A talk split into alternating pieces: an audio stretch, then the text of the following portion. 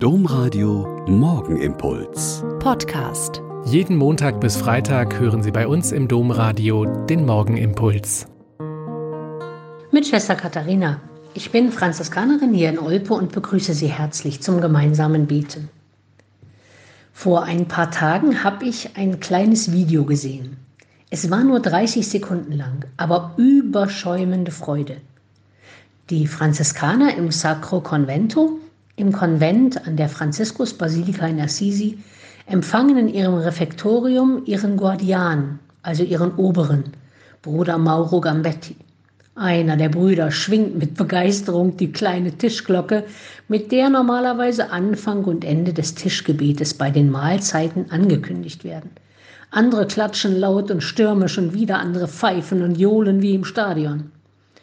Der so begrüßte und bejubelte lächelt, winkt und wirkt ein bisschen hilflos und wird dann von allen Brüdern einzeln beglückwünscht. Was war eigentlich passiert? Ganz einfach. Papst Franziskus hat ihn soeben zum Kardinal der katholischen Kirche ernannt.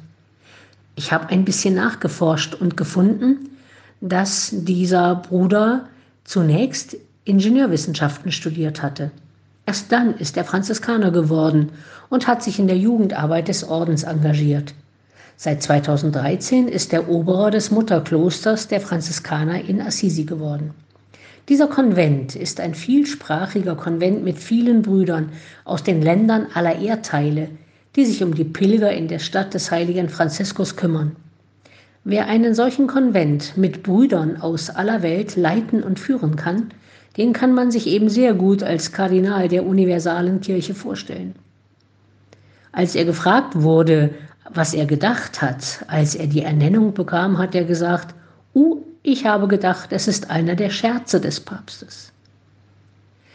Die beiden Apostel, an die wir in der Kirche heute denken, Simon und Judas, waren aus Gründen im Zwölferteam von Jesus, die wir nicht so genau wissen. Der eine, Simon, galt als Zelot und die waren nach Ansicht der Römer eher Terroristen als Heilige. Und Judas Thaddäus wurde später der Patron des Unmöglichen oder sogar der für die absolut aussichtslosen Fälle angerufen. Damit ist er, so denke ich, auch heute noch aus unserer Kirche heraus mit ziemlich viel Arbeit und vielen Anliegen beschäftigt.